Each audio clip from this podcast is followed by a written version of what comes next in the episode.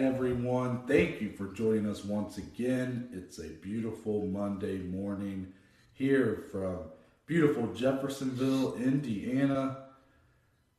I got a tractor next to me now. He's out in the country, people. Noah has a tractor. Fun I'm- fact. I'm, I'm- yeah, yeah. Oh yeah, baby. That's how I get to work. Come and take a ride on the big Big green. tractor. Yes, exactly. That's. Uh, yeah, so I'm glad you guys are here. I appreciate that you're here because boy, did this weekend test us all, did it not? Now, Yeah, it did. You're, you're coming from to us from lovely Carlisle, Ohio. Um, we are recording this on Easter Sunday. Happy Easter! And uh, how are you feeling coming off of a historic weekend of fights? Yeah, it was historic and all the wrong reasons, it feels like. Uh, So this Sunday just feels like a much needed day to uh, detach almost from MMA, even though we're recording this on, on Sunday. But, uh, you know, again, I guess you're going to have bad weekends, but to have it doubled down between two different organizations, it felt like it was definitely, Noah said this off recording, one of the worst, most disappointing weekends we've had since this podcast started. Probably the worst, actually. So it was weird, but I'm happy to at least I get to discuss it with my good old co-host over there, Noah. So I'm excited to get rolling with you, man. Get into this new week, and uh, hopefully this upcoming weekend we got UFC and Bellator again. Surely, Noah, it won't be like this weekend. I, you know, I I'm holding my breath right now because, uh, man, it's just like everything that could go wrong did go wrong. I mean, obviously, we're going to get into it. We won't keep, you know, looking at it big Teasing. here, but Yeah. yeah. it just, I mean, literally everything. I mean, you got fighters giving shout outs to mob bosses or crime bosses in their post fight speeches, all the way to I went from having what looked like one of the best nights of my betting career turned into the absolute worst night by the end. It, it- literally anything that could have went wrong did. But let's start with the main event of UFC Vegas 51. Shall we? Uh, that saw Bilal Muhammad avenge his last loss in the UFC to Vicente Luque. That was on the prelims of UFC 205 from Madison Square Garden on Friday's show or Thursday's show, excuse me. I said it. I thought Yeah. it was on a big card, but I couldn't remember. And yep, UFC 205. Uh, Luque had gotten a first round knockout, less than a, a minute and a half into that Yeah. first round. Uh, but here, Bilal Muhammad gets the unanimous decision. Dominic, your thoughts on his performance and, and in your mind, based on the performance, based on the win streak, where he is in the rankings, how much closer did he get to a potential title shot? Uh, uh, unfortunately, I just feel like Bilal will kind of stay where he is. I mean, he'll move up to number five technically come Tuesday morning, I should assume. So he'll be top five. The win streak's great, but the performance just. I mean, it was a Bilal Muhammad performance if you've seen him fight before, uh, and he gets a lot of slack for it. But at the end of the day, he does go do what he has to do to get a victory, uh, to get revenge uh, against Vicente Luque. You know, it was a huge win for him, arguably the biggest of his career, back to back, because he just beat Stephen Thompson as well.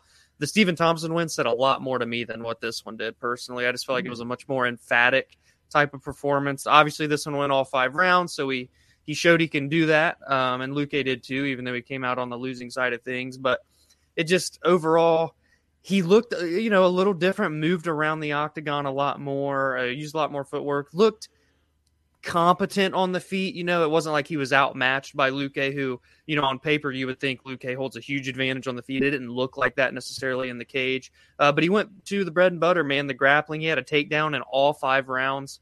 Um, and he and again, he did what he had to do. He got the decision victory, he held top control.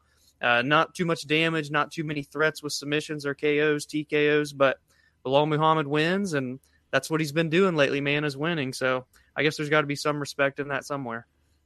I'm kind of shocked. I almost think that I'm about to have more compliments for his performance than you did, and this is very shocking. What a well, 180. what a dilemma we find ourselves in here. This weekend Uh, just screwed everything up. You know, I've been very critical of Bilal Muhammad's fight style, just not really feeling like I could ever walk away all that.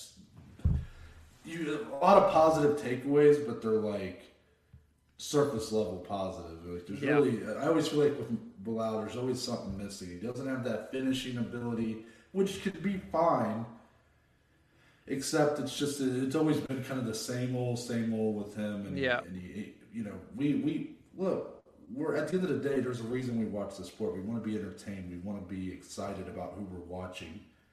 Bilal doesn't always come through on that side of things. But here, Dominic, I actually think I have a lot more takeaways from this than the Stephen Thompson fight. I thought Bilal looked much improved on the feet. Actually, he was, for at least a couple rounds of this fight, getting the better of the striking exchanges with Luque. Obviously, that didn't hold up for the whole fight. You know, round three, Luque Yeah. looked like he was potentially about to finish the fight. I mean, Muhammad was getting pieced up big time, but rounds four and five, he comes right back. Um, he was using basically he he it took Luque a long time to kind of even get comfortable in this fight. Right. Muhammad was on his bike, he was Yeah. on his, he was bouncing around the cage, move, never staying stationary, not even once. Um, was picking his shots, uh, was very, very opportunistic with his takedowns, and was very effective in securing those takedowns. Look, it's it wasn't. It's not a fight that I think a lot of people are gonna like, you know, be clamoring to see more of. You know, come uh, getting Bilal his next fight, but it was an impressive victory. You know, Vicente Luque is a guy I've been very high on for a long time. Yeah. And truthfully, and maybe we'll have some discussion about this. Didn't really see a whole lot from Luque here. This was a disappointing performance, to say the least, from Yeah. Vicente Luque. His first main event, technically, this is Bilal's second. The first one with Leon Edwards, we know kind of Yeah. happened there. So uh, it was really Bilal's first true main event, I guess, in that way. But um, you know, Luque has a style that we have always felt is like meant to be in a fight Yes. event. And here he got it, and he was hesitant. He Yep. was low on the volume. Um, his takedown defense wasn't there. Mm. When he started throwing in round three, he looked great. He looked so But- good in round three. But then rounds four and five, it kind of went away Yep. again. Yep. And I don't know if he just came in flat. I don't know if it was Bl- Bilal's style just kind of keeping him in a, in a pretzel. But Yeah. all in all, I'm going to give credit to Bilal Muhammad and say, like, with this win, and as much as it surprised me every step of the way on this run he's been on, he's a top five welterweight in the world. As crazy as that is for me to say. Yep. But with all the compliments out of the way, I gotta admit, like I don't think this got him all that closer to a title shot. Um, Mm, you know, he's in a division ruled by the number one pound for pound fighter in the world right now, Kamaru Usman, and it's kind of you know Kamaru is the one that kind of picks and chooses probably a lot of who he wants to fight at this point. Yeah. it looks like Leon Edwards will be next. Like I keep saying every episode because it's not official yet. But um, yeah. Bilal's in a weird spot because he called for a fight with Colby Covington. That ain't I think there is a better chance that Bilal Muhammad fights CM Punk in his next fight. I saw someone say that. That might have been you. I saw say That was that. me. That Yeah, yeah, that was you last night.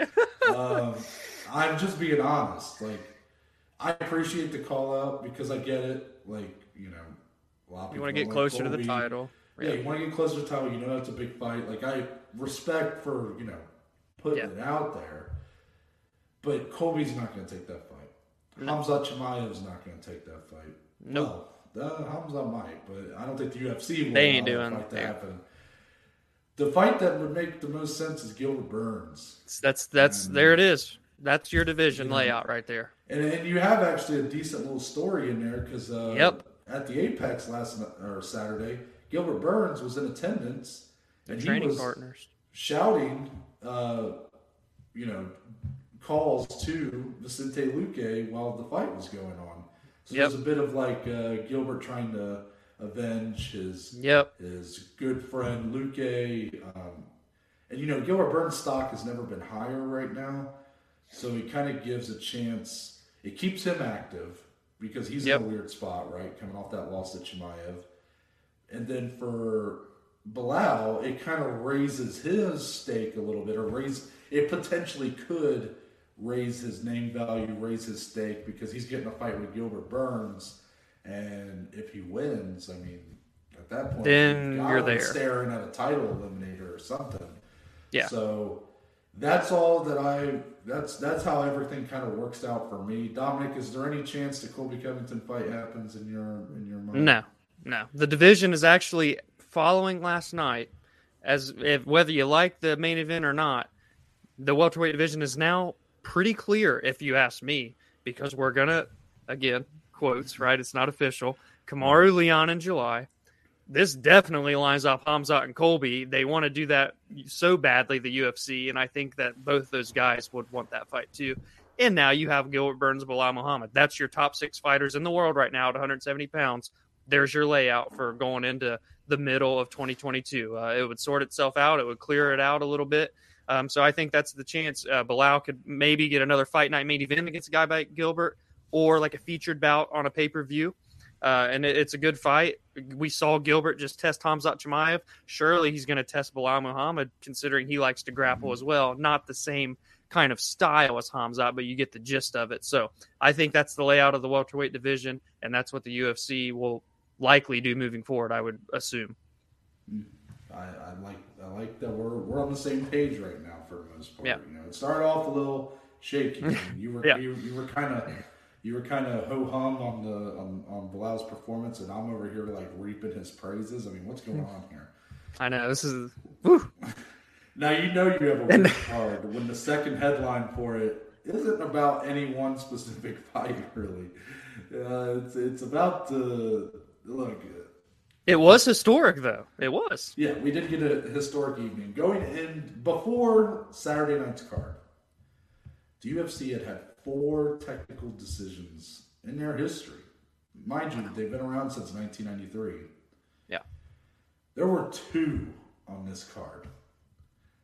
Two! And both were ref by Big Dan Miragliotta. it's crazy. Um, it started with Martin Buday or Buday, Buday, the bidet. Spray Yes. a little water on your asshole. right. Buday. Right. I, I'm so sorry. I'm not trying to make fun of his name. I, I gotta stop doing that. But he was dominating Chris Barnett. Yes, he Uh, was. It looked like he was about to get a finish.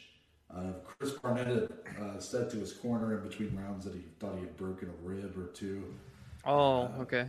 Martin, that was his. I mean, he was doing a great job of like clinching up, throwing knees to the body. So he did Yeah. the same thing in round three. Barnett kind of collapses, um, looking like a few more shots and it's over, and we get an illegal uh, elbow to the back of the head.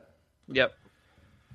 And then also in our and and basically Chris Barnett not really able to continue. I mean, probably less probably wiped out from the elbow to the back of the head and more because he's dealing with broken ribs. Yeah. But Yeah. he was unable to continue essentially. Right. In the co-main event of the, The co-main event, people. two guys making their UFC debuts. This was a great bit of matchmaking, I thought. You know, you got two guys coming off the contender series that Yeah. looked very strong in their contract earning performances. I know it took Caio twice in the season to get it, but earned it, he did. And he looked fantastic. Another dominant performance here. Baha- Borralho, I'm going to say like Ohio with a B in front of it. I think that's how it is. Yeah. He looked phenomenal here. I mean, Yeah, really, what a what a statement performance. I thought he would have the striking advantage, but I thought Omar Gadziev would have that wrestling and and uh, submission advantage. A lot of leg locks. He's a judo black belt, I believe. Yeah. Borralho Not at all. dominated this fight everywhere it went, and this fight was fought on the mat for a vast majority of it. Yeah. It- and then we get to about a minute left in the fight, and Borralho throws an illegal knee. It was a that was a bad bad one. bad one, and Omar Gadziev unable to continue. So both these fights, Poor Dan Miragliotta. I gotta admit. I mean, these are tough situations, right? You know, Yeah, gotta deal with yeah. two of them in the same card. He de- so the first fight with Martin Chris Barnett, he deemed the strike to the back of the head to be incidental. Therefore, the fight went to a technical decision. Mm-hmm. Martin Buday wins. 30 because they so because it happened so long into the fight that they then will score what has happened thus far. Well, I, I don't even know if it matters. The length into the round isn't necessarily what matters because I think as long as the round three started, then it could go to a technical decision. It's Yeah, more I- because it's because an illegal strike ended the fight, but it wasn't. If he had said, if if, if Dan Miragliotta had said that that was a um, what's the word incidental? What's the opposite of incidental? Uh, Like he did it on purpose, basically yeah, like if he had deemed intentional. that, like intentional, thank you. If he had, if he had said it was an intentional blow to the back of the head, then it would have been a DQ finish, fight over, and Yeah. Chris Barnett would have got a DQ win. Because he said it was incidental, and we were, I think, into round three. It didn't matter how long into it. I don't think. Yeah, I think the round thing only matters because it can no longer end in a no contest. I think is where that comes into play, if I'm not mistaken. Yeah, you're probably Yeah. right. But I think all that matters is that it starts round three. I know Yeah. for a five round fight, it's as long as round four starts, Right. which we'll talk about that later with Bellator. But yeah, true.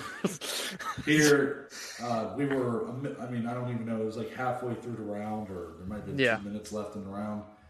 Um, so he said, incidental blow, technical decision goes to Martin Buday's favor. Co-main event. They first take a first he takes a point.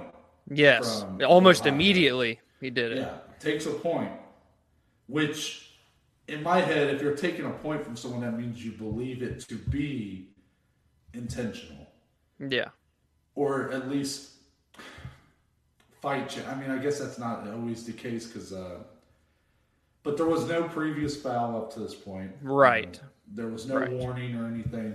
Immediate point taken. yeah, So then, for him, once Omar Gadziev wasn't able to continue, he goes, "Well, it was an incident, an incidental foul, so we'll just have it go to the technical decision judges' scorecards, Yeah. where they all scored it for Ohio." I think most MMA fans are probably, at the end of the day, going to walk away feeling okay with these results because they feel in their mind the right guy won and the guy who was winning was going to win the fight. yeah. But Dominic, in our position, I gotta ask you: Did Dan Miragliotta make the right calls here? Man, it's so interesting, right? Because we don't see this much. Again, we've had four total leading into this fight, so it's not like we can revisit a bunch of occasions and really break it down and compare. So, like, you know, if I just have to answer off the top of my head, eh, what we need is consistency. And even these two, yes, they both ended in technical decisions, so they had the same result. They were handled completely differently rather than the same. And I know that they were different penalties, different fouls, but again, if it's an illegal strike that's going to immediately affect the fighter and the fight can't continue, I feel like that's the criteria to then treat them the same. And I get it. You probably don't want to disqualify fighters if it is uh, incidental. But here's the thing, and I saw Justin Gaethje. You, I think, texted something similar, but I saw Justin Gaethje go on a big Twitter rant last night. And essentially, what he's saying is, so we can win the first two rounds of a fight, and then in the third round, we can just knee a downed opponent on purpose, since it'll be ruled incidental, and we'll just get a decision victory anyway. We'll just get out of there. We won't have to, you know, risk getting hit in the third round, in the fifth round of a championship fight, whatever the case may be. And that's where he's kind of saying, so if that's the case, penalize them, disqualify them. It's a loss, no win money, nothing. You're done. You lose the fight. And I can't say that when I read that and saw it, and he kind of put this whole thread together, that I don't agree, man. Uh, that, essentially saying I do agree is what I meant. I came out weird. So I agree. I think you know, let's get consistency here. No matter what the foul is, if it's going to affect the fight, if it's going to end the fight, it's a DQ. And at the end of the day, you run the fight back when the fighters are healthy. You know, I think that's kind of the best justification for these types of situations. But again, it was just so wacky, so weird. We don't see this much. I'm curious to get your thoughts as well. Um, this was probably Dan Miragliotta's lowest moment as a referee, his lowest night. This was his worst night ever. Yeah. I mean, this is these are two absolute, inexcusable, terrible calls. The first one was bad enough, and then he doubled down the, with the co-main event and made it even worse. You know, because of the point deduction. Away. And then, yeah. yeah, just you have replay, but you're not using it. Like I just I don't understand. Like especially in that first incident with uh, Barnett and Buday, you have replay at your disposal. You can use. Yeah. Why don't you go look? Yeah. See.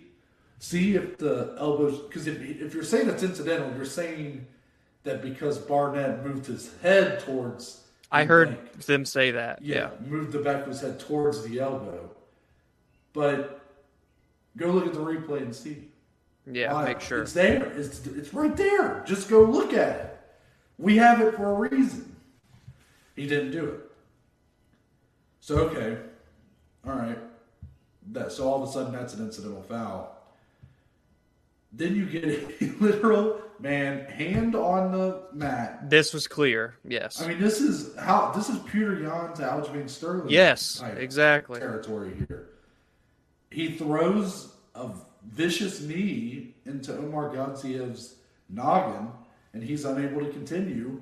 And you, you say it was incidental again. Yeah. You know what I think the biggest problem is here, Dominic?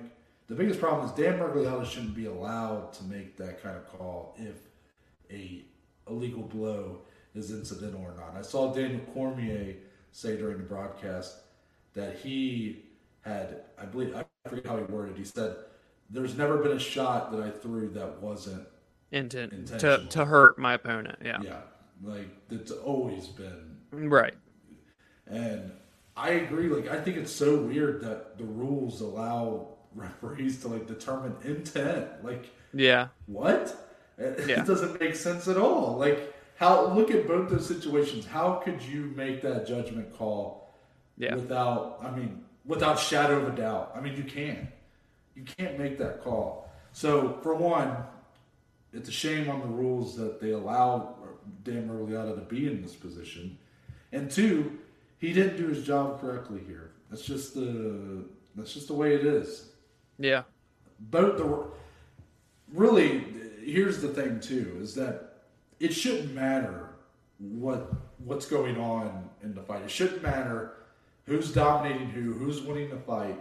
If if Chris Barnett was the one that landed the illegal shot, you take everything about the fight as the same, right? You know, Buday's been dominating. Yeah. But it's Barnett that lands that shot. Does Dan Miragliotta make the same call? Because I'm not convinced that he does. Because I think in his mind, a lot of it was, oh, this fight is going a certain direction. Yeah. It is pretty clear a certain guy is about to win. We don't want to. I don't want to be the one that makes a call that makes either of these guys lose in Borralho or Buday. Right. So it goes to the judges to determine go to the technical yeah. decision because it's like uh, this fight's a given. You know, we know how it's yeah. going to go. I get it. Yeah, I, I agree. I, I wouldn't have called either of those two guys on the losing end to make a comeback, but you don't know, and that's not a referee's call to make. So this yeah. was a huge blunder on Dan Miragliotta, and I hate to be so critical of the guy because he seems like a nice guy. He's well, he was also in the headbutting fight with Kevin Holland and Kyle Daukaus as oh, well. oh yeah, so. that was another one I had a lot of yeah. problems with. Yeah, see, that's another instance though where he's not using the fucking instant yeah. replay. Damn, yeah. come on, come on, dog. We know you're good. But yeah, it doesn't mean that you see everything. It doesn't mean that you're able to judge everything at the split of a hair. You got to use that replay, dog. Come on. So, do we know? Do we know, or is there any discussion anywhere why because Petr Yan's got to be somewhere punching a hole through a wall right now after seeing yeah. last night because he landed an illegal knee to a downed opponent against Aljamain Sterling. We all know the gist. They just had the rematch last week. and that's how he lost his title because that was a disqualification. That happened in the fourth round, right, of the yeah. championship fight. Mm-hmm. is like so what is the difference why did it, Petr Yan get disqualified and he loses but then we see here with the illegal knee specifically Caio Borralho he lands an illegal knee goes to a technical decision he still wins the fight was there any It's- discussions anywhere It's it's the the argument that the uh, I don't was Herb Dean. Herb Dean was the ref of. Uh, I Yan's think it was Herb yes when Yan threw that knee. Herb determined that that knee was intentionally gotcha landed. While, and he okay so he disqualified And I Yan think there was something. There might be something to. I, if I remember right in the Yan Sterling fight, I believe Herb even said, "Don't knee him." he's down yeah But I know Petr Yan's also doesn't speak English, so I mean, it's, Right. You know, that's not, or doesn't speak English very well, I should say. yeah Um, I, so I'm not even gonna. It, but it was intentional versus incidental. unintentional yes okay Th- that's where this all boils down to. Which is why, again, I think that shouldn't even be a part of the discussion here. because it, it an like you said it, knee, or if an illegal shot ends the fight, the man who threw that illegal shot, DQ yeah, I mean, it, I'm sorry, like that's just because you can't works. determine intent. You can't read someone's mind say, you know what, he did decide he was going to do that on purpose, or It oh, that an accident. He didn't mean it to. doesn't Yeah, make any sense. yeah, you can't determine that. That's Now I don't know what would be the difference between a DQ and like a no contest. I don't know if uh, it all gets kind of confused in my head a little bit. Like, it's, yeah, because sometimes I've seen where it's a no contest, like uh, the Bilal and well, I guess it would uh, be Edwards. like okay, I guess it would be like, for example, in the Bellator co-main event, it was a clash of heads, but neither guy was really at fault for it. right. That's when you get a no contest. If if, Yeah. if something's committed, if a foul's committed, but it's, I guess, mostly probably a clash of heads of some sort, uh, which may not be someone's fault. You know, remember when Deiveson and Benavidez that kind of set Clash, up yes, uh. Deiveson's first victory, um, but neither guy was really at fault for that clash of heads. It just kind of happened yeah, no contest. So like I guess that's kind of the difference, but I don't know. This just it's such a mess. These this is again the kind of night where you we love the sport so much, and then the, the worst parts of it are being exposed all on the same weekend. I mean, it's just really Yeah. crazy. it's unique. I'll put it that way. yeah. Well, okay. Bellator 277 happened Friday. Let's start with the main event, Dominic.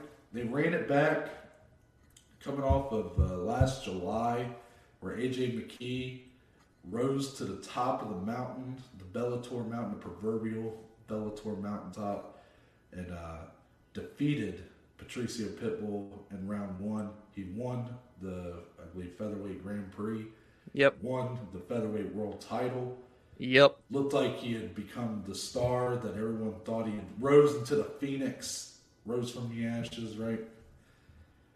They run it back here. The fight went a lot longer. yeah. All five rounds. And ultimately, we get a brand new winner.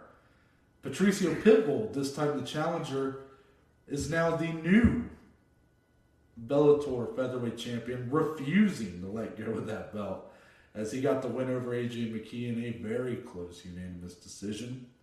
I'm curious how you scored the fight and maybe some major takeaways from the performances of both guys here. I think the biggest takeaway is that what because we discussed kind of on Thursday that passing of the torch, like was it in the first fight or was it, you know, if McKee won the rematch, then it's like, okay, Pitbull, he had his run, now the future's here. Pitbull said, nah, uh, uh, I'm still here. He's still only 34 years old. He's got the experience. He's got all the accolades in Bellator, and he still put on a great performance, did what he had to do to win. I scored it for Pitbull. Now, I can't remember. I'd have to probably watch again to determine whether it's like a 4 1 or a 3 2. I think two judges did score score it 4 to 1, though. No, it was only one. One 4 to 1, two 3 to 2. The four to one is pretty. You Yeah. scored it four to one. That was pretty crazy.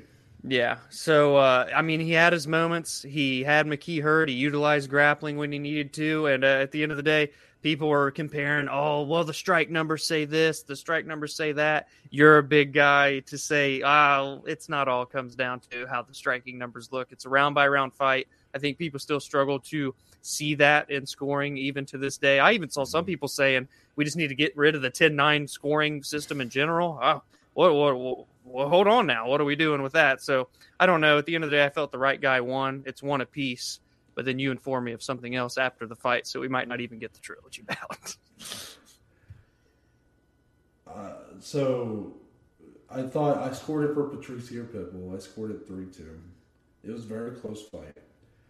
My bigger takeaway I expected Pitbull to come out and make a better showing of himself this time, and he did. He, he fought a smart fight here. But I'm pretty disappointed in AJ McKee. Not, yeah. not because he lost you know, Patricio Pitbull is still that good. Yes. It's not an easy fight.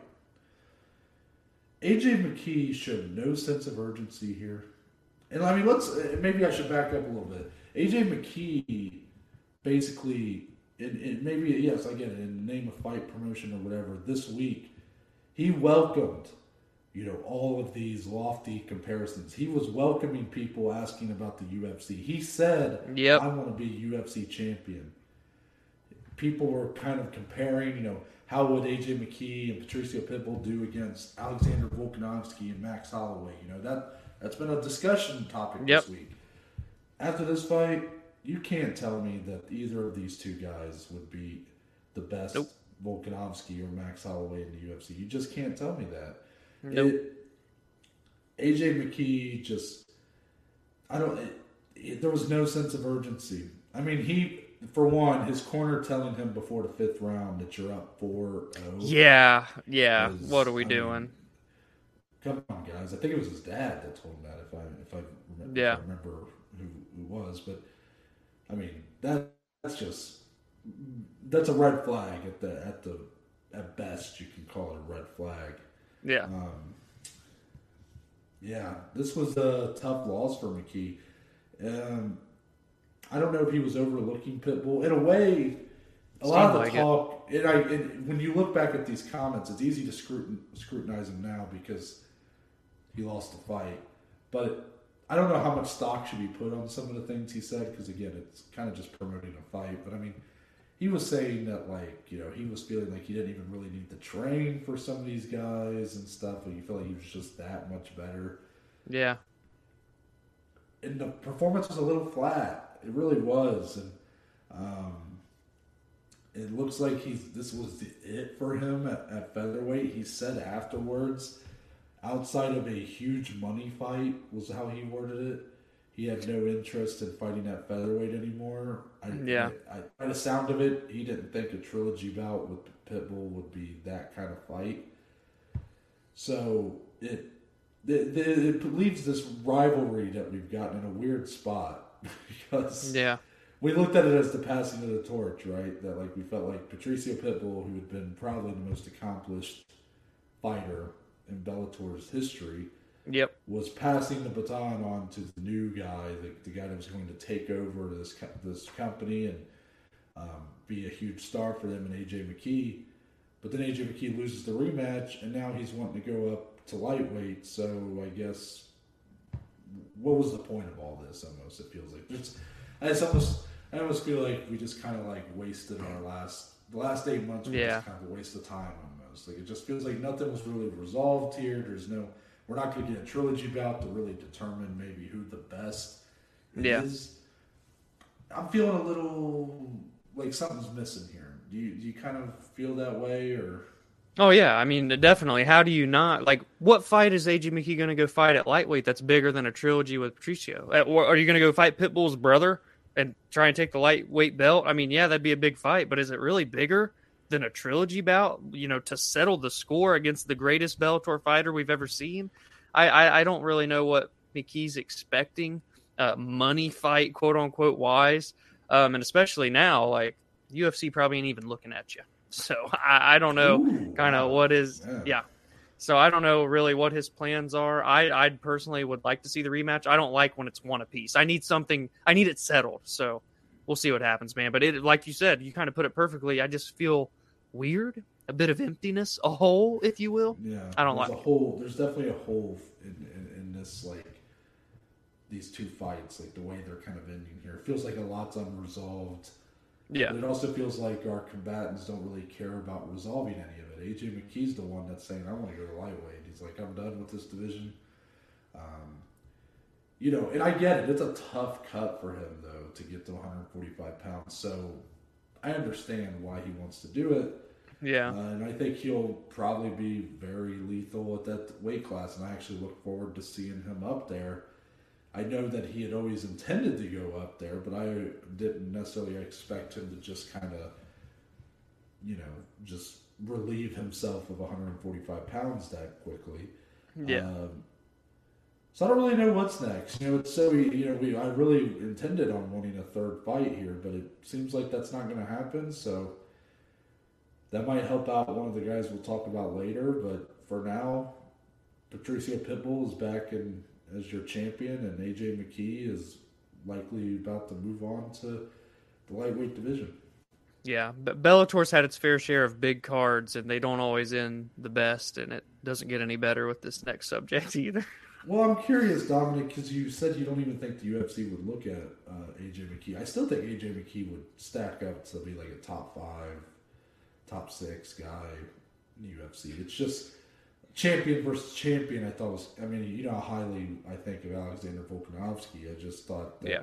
after that fight, that didn't tell me that, that he's in that league. But you're almost talking like you don't think AJ McKee is a top 10, top 15 I mean, I look at Volkanovski, I look at Holloway, I look at Rodriguez, I look at Ortega. I'm even looking at guys like Calvin Kattar right now after his last performance. So I'm like, AJ McKee's good. Don't get me wrong; he's an amazing talent. He was 18 and 0. I don't care what organization you're in. If you're undefeated, you're doing something right.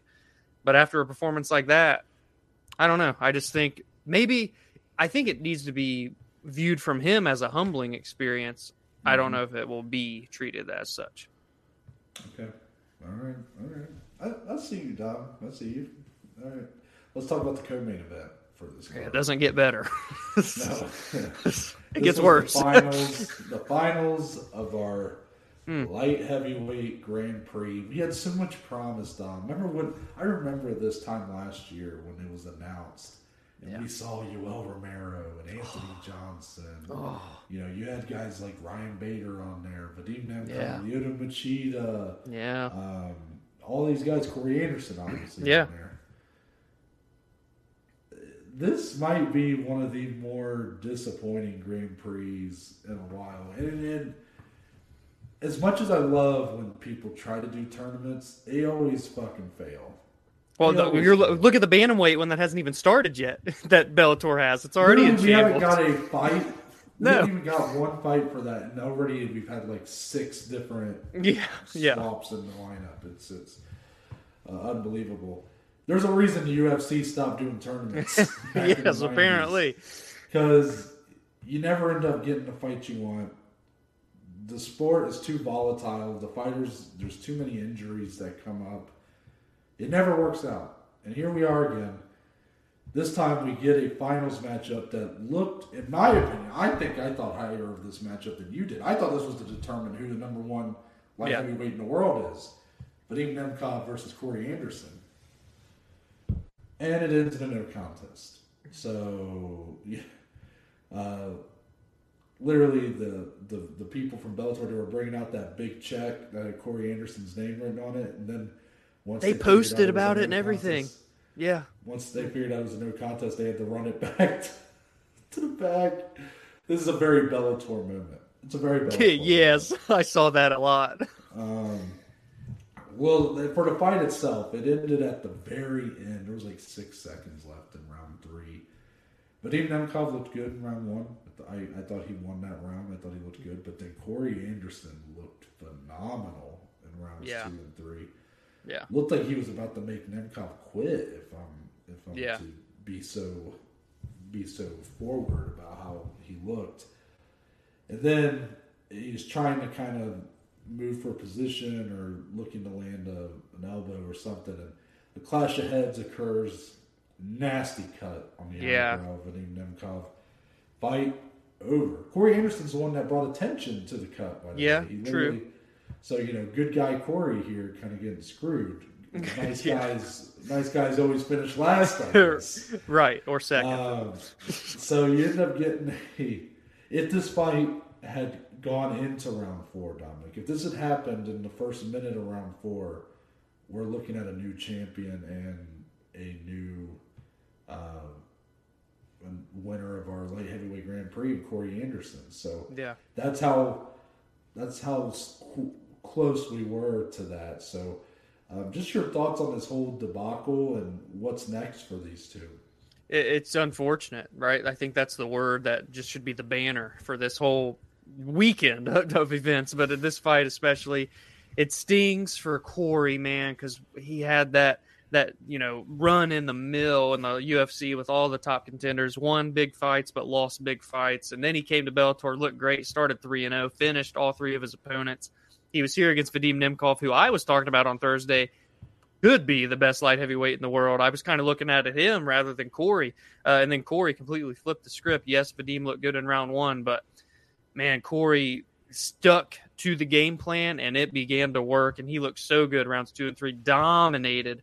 Truthfully, both rounds, um, like you said, looking like it was he was going to force Nemkov to quit almost. He was just with his pressure and pacing. So for that to happen, it's very unfortunate to not see Corey reach the mountaintop that it looked like he was fingertips away uh, from grabbing hold of that belt and that one million dollar check. No, I can't help but think that if they do run this back, million dollars no longer up for grabs. What do you think? I saw a lot of people saying if they run it back, it's going to suck for both these guys because the Grand Prix it will no longer be kind of that prize there. And I would hope that Bellator would Oh, keep really? that on the line. Uh, I would hope that they do because there was no winner here. Uh, but if they didn't, I would just feel so wrong and so bad for both guys, no matter who. yeah, if I'm not mistaken, and I could be wrong because I don't know if this has ever happened when you have a no contest in Yeah. the final. Um, that just means that since neither person was awarded the Grand Prix winner, it's going to be run back and it'll have the same stakes. Okay. I hope so. But it just is frustrating that like you had it set up here, we had this huge card set up, and then Yeah. you get this limp dick ending, and it's nobody's fault. I mean, again, it was No. incidental.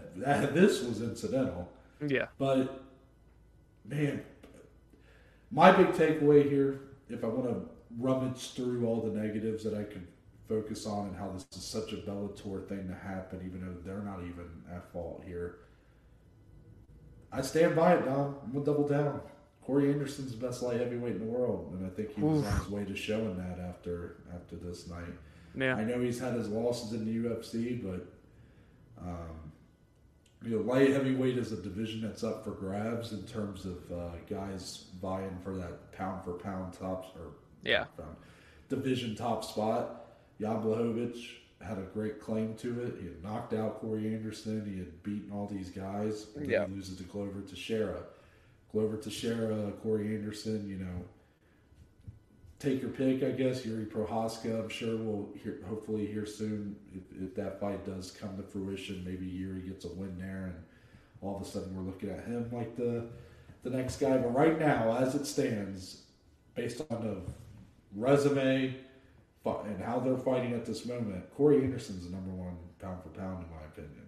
And I I respect that. It's delaying the inevitable right now Mm, this fight will be run back. We'll see if Nemkov can uh, can show us more in a second fight. You know, now he's got he- he's got to look at this as a bit of a blessing in disguise. yeah, He's got more time to prepare, get his takedown defense in order, and and hopefully make a better showing of himself. Yep. It's a tough, it's a gutting day for Corey Anderson. That's, that's Very. that just hurts, but. Um, we'll get the fight run back. Hopefully here, not before too long, and hopefully the bantamweight Grand Prix can. I don't know. You know what? it starts this coming weekend, so we'll see. We'll see. Uh, we got more from these two cards later, but we're going to talk about some fight announcements. Dominic, it starts with Bellator. The the bad news does not stop. Douglas Lima versus Jason Jackson is off of Bellator 281 on May 13th. They are planning, I believe, to just move this fight, so I, I don't think you're going to see any replacements. I don't know who's pulling out here, Yeah. but considering, I guess, for Jason Jackson, this is a tough pill to swallow because I don't, I don't know if he's the one that's hurt that's having to pull out, but you know, Jason Jackson, I felt like this was his moment. With he's on the card with the, I know Amosov has not in the title picture for now because he's you know he is literally on the front lines of the Ukrainian uh, Russia uh, issues, but you had this fight Lima versus Jackson underneath of a interim title fight, I believe is what it is now between MVP and Logan Storley. Yes. Yeah. So this was Jason Jackson's moment if he were to show to show that he is next in line, right? Um, Douglas Lima, a very well accomplished fighter in Bellator, a really good fighter for a long time, but a guy who's looked vulnerable as of late. Yeah. Fight doesn't happen. It's a tough one, right? Yeah. It it is for sure, and hopefully it's no serious injury on either side. Hopefully they keep it together. Obviously, like you said, that's kind of the plan. Uh, and it, like you said, this is Jason Jackson's opportunity to really shine, make a name for himself, prove that he is, you know, title shot worthy. Should he beat a guy like Douglas Lima? Well said. June 4th, we got our main event announced for UFC Fight Night. Two top 10 heavyweights going toe to toe Alexander Volkov and Jairzinho Rozenstruik. Your thoughts on this heavyweight main event? Well, for uh, Rozenstruik, he gets a, a bigger opportunity. You know, he was scheduled to fight Marcin Tybura on the early prelims of UFC 273. I'm like, what the hell? But now he's going to, uh, uh, you know, a fight night main event against a guy in Volkov, a fresh matchup, which is kind of hard to come by these days in heavyweight. I mean, I guess there's some fresher blood now, but, uh, you know, I'll, I'll be excited for this one. I don't know how it's going to go. Hopefully, it's not some drag out, boring fight. Uh, Volkov's usually relatively active. Uh, but for Rozenstruik, we've seen kind of both spectrums of him. When he went out against Sakai, he looked great and got the fight done early in the first. We've seen him also go the distance and not do much of anything. So we'll see how it plays out. Uh, I'd say for Volkov, it's a big chance for him to kind of, you know, hold his ground, especially after getting, you know, worked essentially by Aspinall. And Rozenstruik's had his ups and downs. Can he kind of put it together before it's too late? Did You don't like really- this main you- event, did I you know. Even, did you even really buy it as you were saying those words there at the end? I feel like you didn't even believe it yourself. I do. Well, here's the thing. This is such a mid main event. I mean, don't get me wrong. You guys know I'm gonna watch it. I'm gonna be. I'll be here talking about it, previewing it if it happens. Why is this the main event of the card? This does not make sense to be the main event card. Alexander Volkov and Jairzinho Rozenstruik. We do not need to see them go five rounds. We don't. There's no reason for it. Both guys have been in main events before. They've came up short, or I mean, I can't even think of. Have they? I don't even know if they've ever won a main event spot. Rozenstruik beat Oh, Sakai. Rozenstruik. Yep, there you go. And that was a good on him. But Yeah. Why is this not a three round co main event? Get a fight that needs to be a main event, a fight that needs to show us how someone looks under the five rounds, under Yeah. the bright lights. These two have been there, done that. I, I like both fighters. I like that it's a fresh matchup, but I'm just critical of this being a main event. This is such a non exciting main event. Can you disagree? That's the biggest on thing that? for. Yeah, I. So the biggest thing for you is not in the matchup itself; it's the main No, event yeah, yeah, yeah. slot. The matchup's fine. I mean, it's Yeah. great. Like, I don't even know if you have to sell it the way you were. Like, I yes, Volkov's coming off a loss.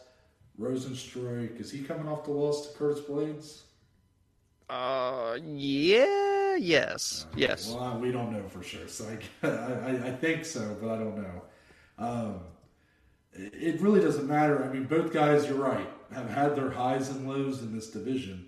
All the more of a reason not to give them a main event spot because, Yeah. you know, neither of these guys. This this this main event, there's like really not that much at stake. That's why when I was saying like you don't even believe what you're saying, do you? Is because you, it's like trying to find something that's not there. Like really, sure, if Volkov wins, he's bounced back from the loss to Aspinall, but what's it really do for him? Right. If Rozenstruik wins, it puts him at number seven. Right. Hmm. I mean, you know, there's just there's nothing on the line here really outside of like a ranking spot, which Yeah. in this heavyweight division, a guy like Rozenstruik who's been so active, it seems like over the last couple. He's of fought years. so much. Yeah, he's like a newer guy into the top ten out of Yeah. all of them there, but he's fought like everybody. So if he let's say he gets knocked out by Volkov in the first round, well, he might get matched up against Chris Daukaus next and knock him out, and all of a sudden he's fighting. After that, he's fighting Stipe Miocic or something. I mean, it's just like it doesn't. With heavyweight, the, these guys just kind of uh, the losses almost matter less because you know it's such a volatile division with knockouts Yeah. coming so much more frequently. I just don't care about this main event, but obviously, like they're talented guys. They're guys who you know Volkov, former Bellator heavyweight champion, Yeah. June fourth. It should be fought on the feet for almost all of it, so that could be interesting. But yeah, I just don't care. Yeah. And you are pretending like you care, but that's okay. I'm just kidding. Uh, following that, June 25th. Three Is this a main later- event? No, I don't think so. Okay. Okay. Now, dare I say this? Oh, I was gonna say it. more- I Yeah. would say this is a fight that I'd be more on board with being a main event. Neil, ne- Neil, Neil Magny, coming off of his tying, he tied GSP's record, right, or did he I surpass it? think he tied GSP. Yep. Tied GSP. This will be the fight for him to surpass GSP on all-time welterweight UFC wins. But it's gonna come. It ain't gonna come easy because he's going up against the biggest prospect at this point in the welterweight division, and Shavkat Rakhmonov. Neil Magny called for a fight with Hamza Chimaev. The UFC said, "Well, we can't necessarily give you him, but we'll give you the next best thing." Yeah, So your thoughts on this fight? I mean, I don't think it'll be a main event. I, I just don't think they value it uh, that quite that much. And I get it. Like Shavkat's definitely not got the name or the, the recognition that Hamzat would have. Oh, and he should so- though. Mm. But he should. But um, I would love for this to be a main event. I wish this was the main event over Volkov Rozenstruik on that card. But Yeah. I digress, Dominic. Your thoughts on this fight? This is a great fight. It's a the biggest test for Shavkat to really come in against. A, you're not going to find a more seasoned guy at 170 than Neil Magny. Literally, with the numbers that he's put up, I saw the Pawn Stars meme rolling around MMA Twitter where it was like, um, you know, Neil Magny calling for Hamzat, the bald guy. Forget his name. I think Rick's his name on Pawn Stars. Rick Best I can give you is uh, Shavkat Rakhmonov. So, dude, respect to Neil Magny because he doesn't. Ha- he's fighting Max Griffin. He didn't need to do that. And Max Griffin wasn't even ranked. He could have came in and shot Neil Magny out of the rankings for all we know. Should had he won that fight, great fight too. By the way, we got to see it. And then he's fighting here, Rakhmonov, a guy that's another up and comer. Yeah, he's a stud. He's great, but Neil Magny doesn't need to do this for him. He's doing Rakhmonov a service potentially should he come in and win by launching him into the top ten. So I'll always respect Neil Magny. He's truly the guy that will fight anyone, anywhere. I mean, this is a relatively quick turnaround. He just fought March 26th in a three round war, and he's going less than three months later in June against one of the most deadly prospects in the entire UFC. I'm excited for this one, man. Yeah, I, I'm stoked for this fight, and it's not you know, it's not just because I think you know it's an opportunity for Rakhmonov to get into the top ten.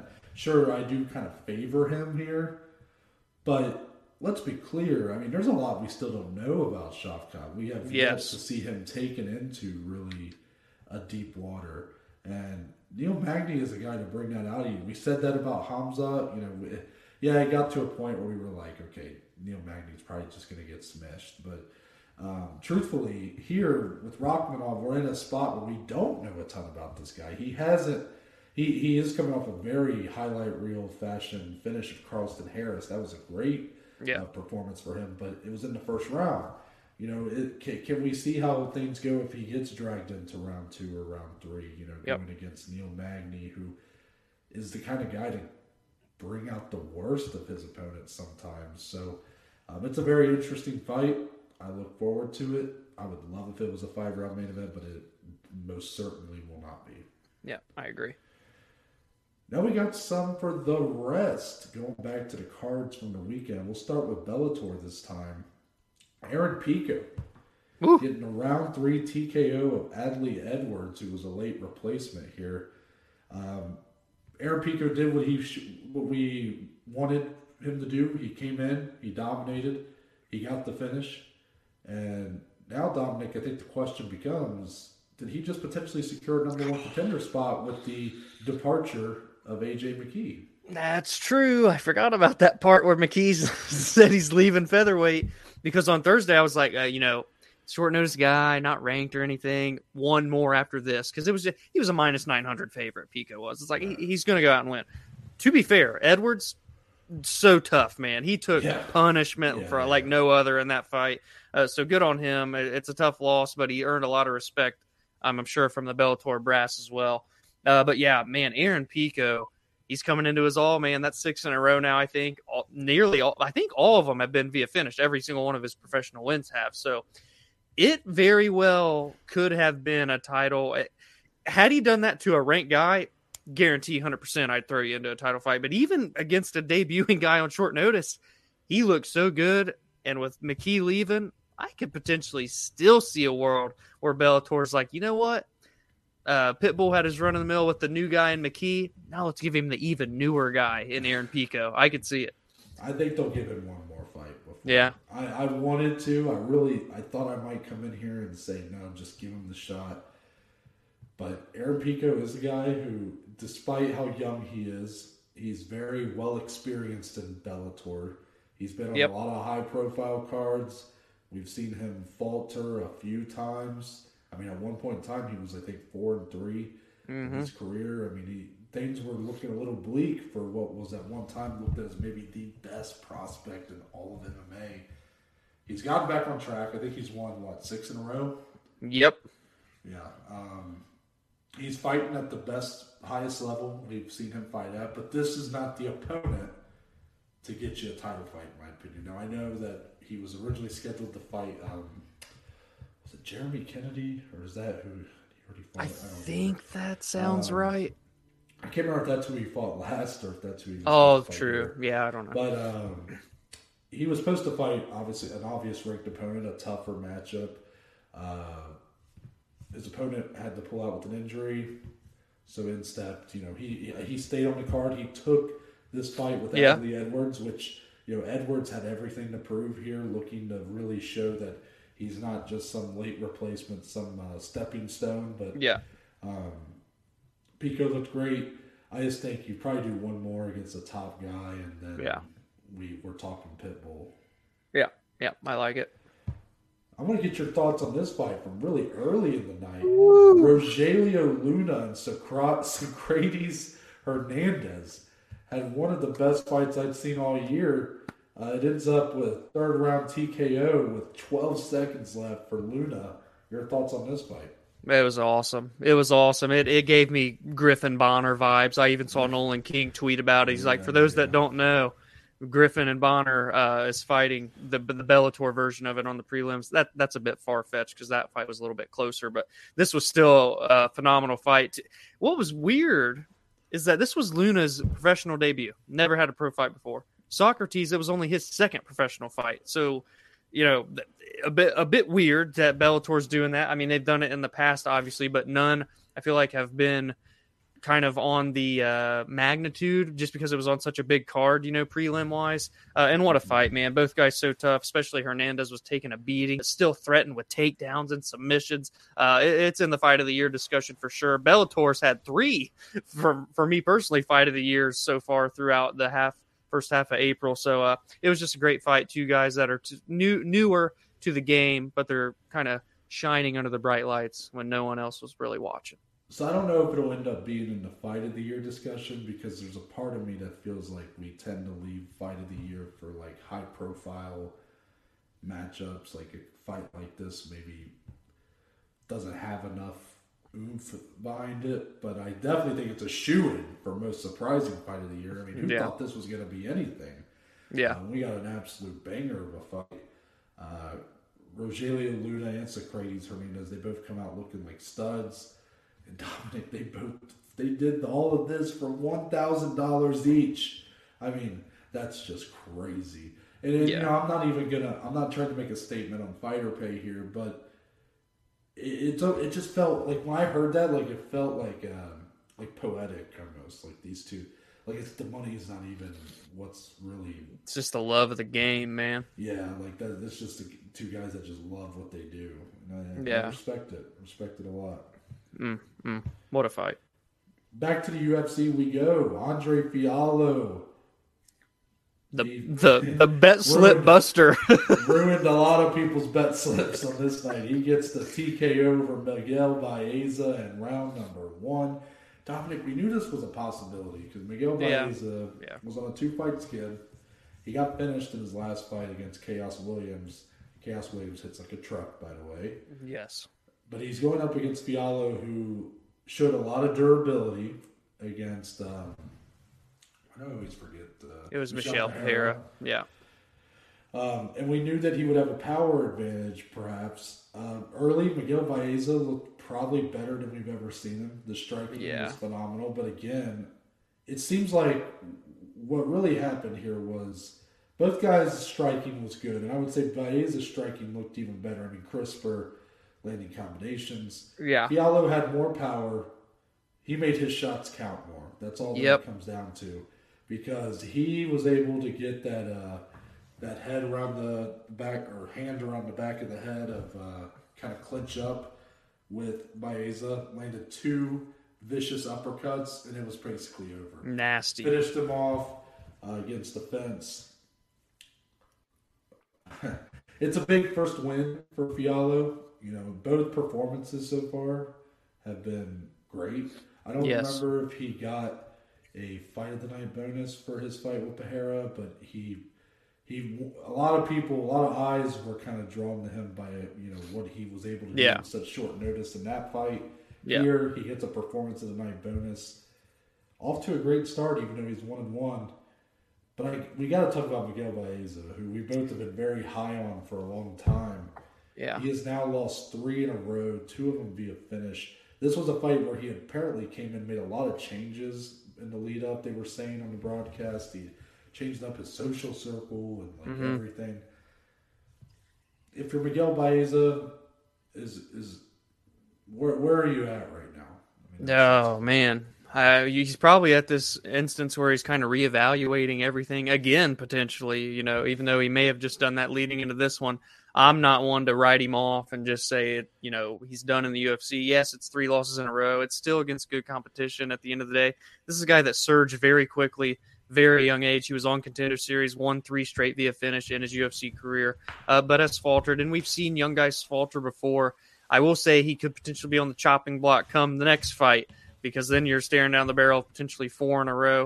Uh, I think it's definitely going to be another step back in competition, even though this essentially was from Khaos Williams, I would say. I'd say even more of a step back into the next fight. Uh, but I still believe in Miguel Baeza, maybe not as high as I once did because we, you know, losing three in a row, you're going to see weaknesses that may not be fixed. Um, and you can't help a chin if he gets hit in the right spot. And if a guy goes down, a guy goes down. So I, I'm very much just cautiously optimistic. I know you th- like like that uh, phrase, and I'm going to use it and steal it from you here uh, on what could come next for Baeza. I hope it's not the end of the line yet. I'm not ready to give up hope. I'm cautiously pessimistic right now. And, Ah. here's, and here's why. I'm I'm worried that Baeza's style just his chin can't hold up to his style Right. of fight. You see these fights, Dom, where like all time fights or just fight of the nights, and you know both guys come out looking like kings, but sometimes they just don't recover. Yeah, You saw like a great example, and this is a more high profile example. Look at Robbie Lawler's title reign. When he fought Rory MacDonald, one of the best fights of all time, right? Was Rory MacDonald really ever the same after that? right. You know, this was a guy who was looked at as the next GSP.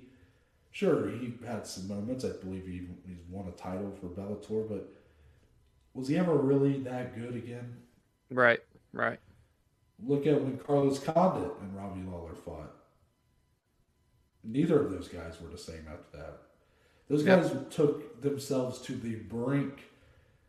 Carlos Condit, I believe it took him a few years to win a fight again.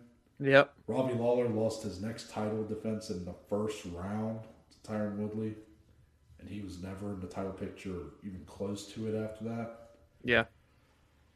I almost wonder if Miguel Baez's fight with Santiago Ponzinibbio might have been What a fight. Yeah. part of that. That one. Yeah. because that fight, while yes, it's not the fight the the two I just named, but it, that doesn't have to be. It was a fight of the night. It was a war, one of the best fights Yeah. of the year.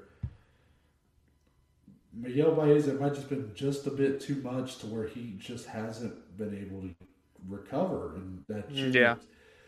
But his style, as efficient as he is on the feet, you know, he he will eat a shot to get Yep. going. But it's unfortunately he's not able to eat the shots in order to give enough to win. Right. That's what you saw here. He was landing some great shots on Fiallo, but Fiallo is so durable. If he went up against a guy with the worst chin, he probably gets him out of there. But that's Yeah. not the fight he got. And Yep. It has me cautiously pessimistic because of that. I still think Baeza has uh, so much talent, and he seems to have a good head on his shoulders to understand that he, you know, when he needs to change things in his life, and he seems very determined to make this thing work. Yeah. Um, so I, I, I believe in him to make the appropriate changes. It's just a matter of if he's going to be able to withstand the punishment. That's, Yep. that's really what it's going to come down to. So time will tell. Yep. Yep.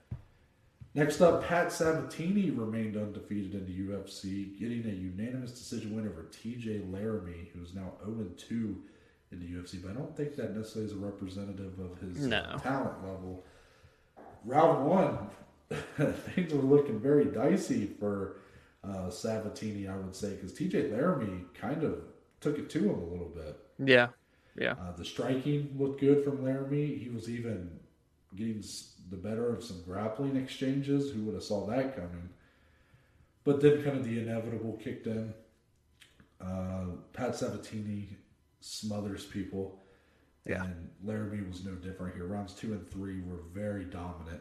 I believe I had te- uh, round two a 10 8 for Yes. Pat Sabatini. And It was like 50 to 1 strikes landed in that round. yeah, I mean, round three was, e- I mean, just as dominant too. So uh, for Pat Sabatini, this was a big win over a guy who uh, I think is UFC caliber.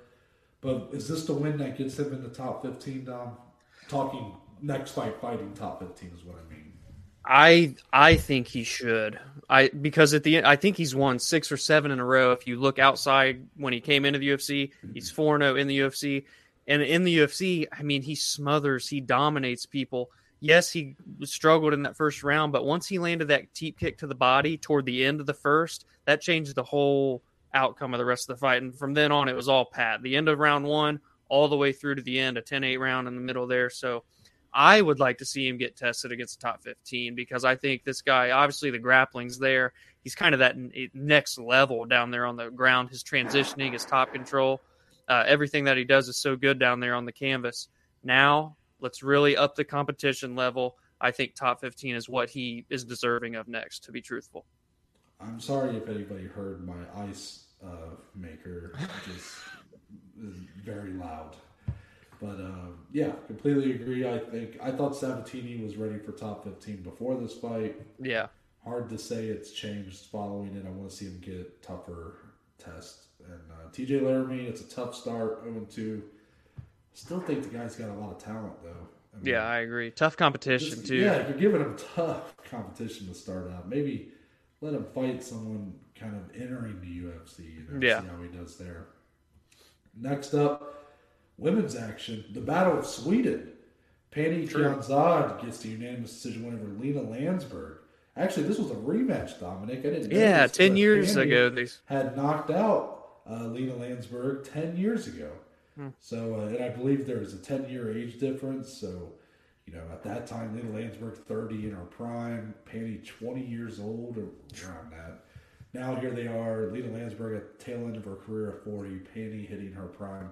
Yeah. Your thoughts on this fight? It was kind of a bloody war for. Yeah, man. Bloody battle, fun little scrap. Uh, Pannie Kianzad, she's good, man. She she's good. Uh, I don't know if like we're talking title holder good, but again, I've I feel like I've said this a lot on the betting show and on Thursday's show. There's not a lot of fresh life at 135 pounds in the women's division. She is one of the the only bright spots in terms of just someone new, fresh, entering in to this top 10 now. So I hope she gets a relatively big fight in terms of like numbered ranking next. I know she had that against Raquel Pennington and she lost, but you look at Rocky right now and she's really having this career resurgence. So all of a sudden that loss doesn't look as bad as probably because when it happened, you're like, uh, Pennington's kind of already been at the top and she's kind of faltering back. So it was a tough loss it doesn't that loss doesn't I don't view it the same way anymore. So yeah. Kianzad, she's won five out of her last six against good competition. I'm excited to see her get someone, you know, maybe number seven, number six, number five uh, in her next fight. Let's push her up there a little bit. Yeah, because this was she was in a new weight class for this one, right? This was bantamweight. Yeah, wasn't she? She was the one that lost to Manon Fiorot in the last fight, right? No, no, that was Mayra Bueno Silva. Yeah. Sorry, I'm getting to women's fight. But she did move up to bantamweight, yes. yeah, yeah, yeah. Okay, sorry. Um, yeah, this was a good performance from Kianzad. Uh, gutsy performance. Länsberg showing a lot of heart here, a lot of determination, considering she got knocked out by this girl 10 years yeah. ago when she was much more in her prime. Here at 40 years old, hang, hung in there. And weirdly enough, though, Dominic, speaking of that other women's fight, the fight of the night was given to Mayra Bueno Silva and Wu Was it? And I don't see how that is at all. I thought that fight kind of sucked. I would have given it to this fight, to be truthful. Honestly. Like, if you're going to give it to a women's fight, this was a much better fight. I thought. Yeah, yeah, I, I mean, agree. Mayra, Bueno, and like, there's a weird thing which we can maybe talk about this now. I didn't put that fight on here, but I saw some people online acting like uh, Wu Yanan got robbed in that in that scorecard, and I, I didn't even score a round for her. I had my no. 30 27. That at the very least a 29 28, but I think I even scored it 30 27 I mean, for Mayra was throwing it air like for Yeah, I mean it wasn't like a fight. terrible fight, but it wasn't what this fight was. I thought yeah, Silva I just, won that fight. Yeah, first, yeah, I don't know. It was a weird one. I just saw a lot of chatter online. Even for Silva though, that you brought it up. That was her debut at 135. I, she doesn't look like a 135 build. I don't know. I, will be curious to see if she keeps that long term. We'll see how she looks if she fights someone at yeah. tougher competition.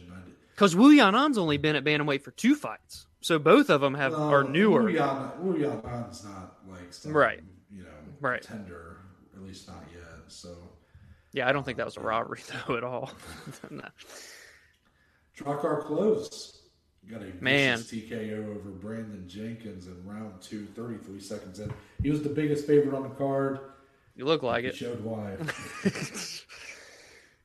oh, that, that, awkward pause there. Yeah, he looked good. Uh, this was his first finish in the UFC, by the way. So I know it was against a short notice guy, a no name guy, if you will, coming in, and Brandon Jenkins making his was it his debut for Brandon Jenkins? Yeah, it was. And yeah, he, so a lot of people were saying that it's kind of watched his work outside the UFC that this guy wasn't UFC caliber and uh, shit was that this fight? I will say Brandon Jenkins. He, this was weird, man. I mean, he was eating vicious punches. Oh yeah, oh yeah, smiling and winking at the referee, like being like, "Oh, I'm good." It was like, dude, you are not good. You are getting pummeled here. Um, weird fight, but also a fantastic performance from Drakkar Klose. Yeah, uh, it's weird, dude. Like he's six and two in the UFC, could be seven and one.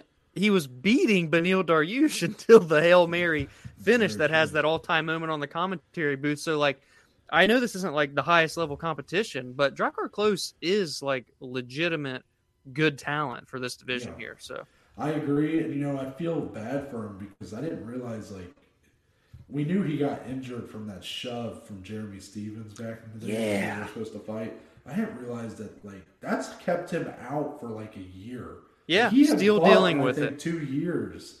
Yeah, I think the Beneil fight was his last fight before this one with Brandon Jenkins. Yeah, um, I could be wrong. Well, I think I guess that would line up um, around that time, and apparently that shove from Jeremy Stephens like really fucked him up for a while. And Yeah. you know, I I like Jeremy Stephens, but man, that's just so uncalled for. It just Oh yeah, man. You don't want to see that. Yeah. Well, that's gonna wrap it up for our recap of the action from the weekend, Dominic. Now, of course, I kind of forgot to do our intro in our Oh yeah, we did. in our intro. So I'm going to remind everyone that that uh, they can follow me on Twitter, Instagram at ntbaker underscore. Uh, there's a link in the bio. You can look at the link tree. Uh, sp- shout out to today's sponsor, Anchor. They got links on there. Uh, Dominic, you want to plug your socials real quick? Yeah, find me on Twitter, on Instagram at dslee14, and uh, if you look above me on YouTube, if you're listening on audio, follow the podcast on Twitter, on Instagram at baj underscore MMA podcast. And we're going to move into a new segment on the show, a way to kind of normally, now that we're doing our used to be outros, our intro, I wanted a better way to kind of wrap up the show.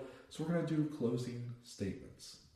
This is something, it can be MMA related, it cannot be just whatever we want to get off our chest. We can just talk about if there's anything going on in the world that we feel passionate or strongly about and want to talk about it. Kind of allows us to, you know, reach outside the MMA world a little bit. We can do it. So, Dominic, your closing statement for today.